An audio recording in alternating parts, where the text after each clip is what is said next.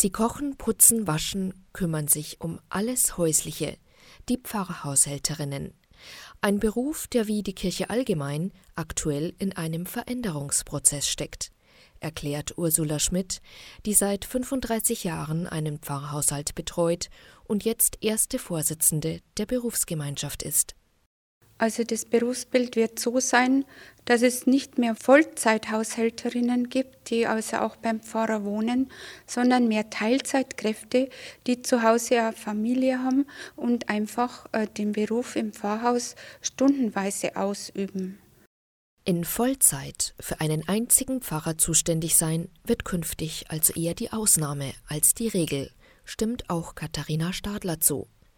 Die langjährige Pfarrerhaushälterin stand in den letzten 28 Jahren der Berufsgemeinschaft vor. Die Pfarrhaushälterin der Zukunft wird sicher mehrere Geistliche betreuen, versorgen und die Pfarrhäuser, werden sie dorthin gehen, da verändern, äh, dass sie in einem großen Pfarrverband äh, sich befinden und ähm, diese Wirklichkeit muss einfach eine Haushälterin dann auch sehen und äh, sie wird auch nicht so viele Stunden im Haus sein und in dieser Zeit dann irgendwo muss ja diese Arbeiten leisten können.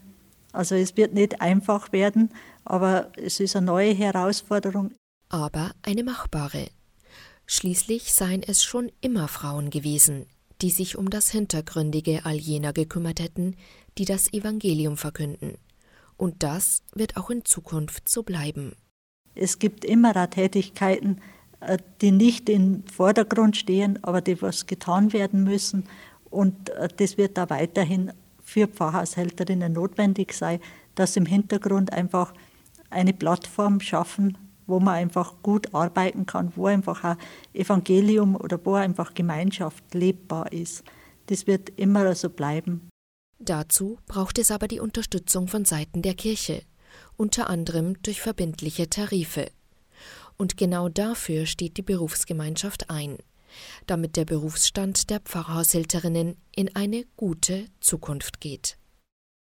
Stefanie Hintermeier, katholische Redaktion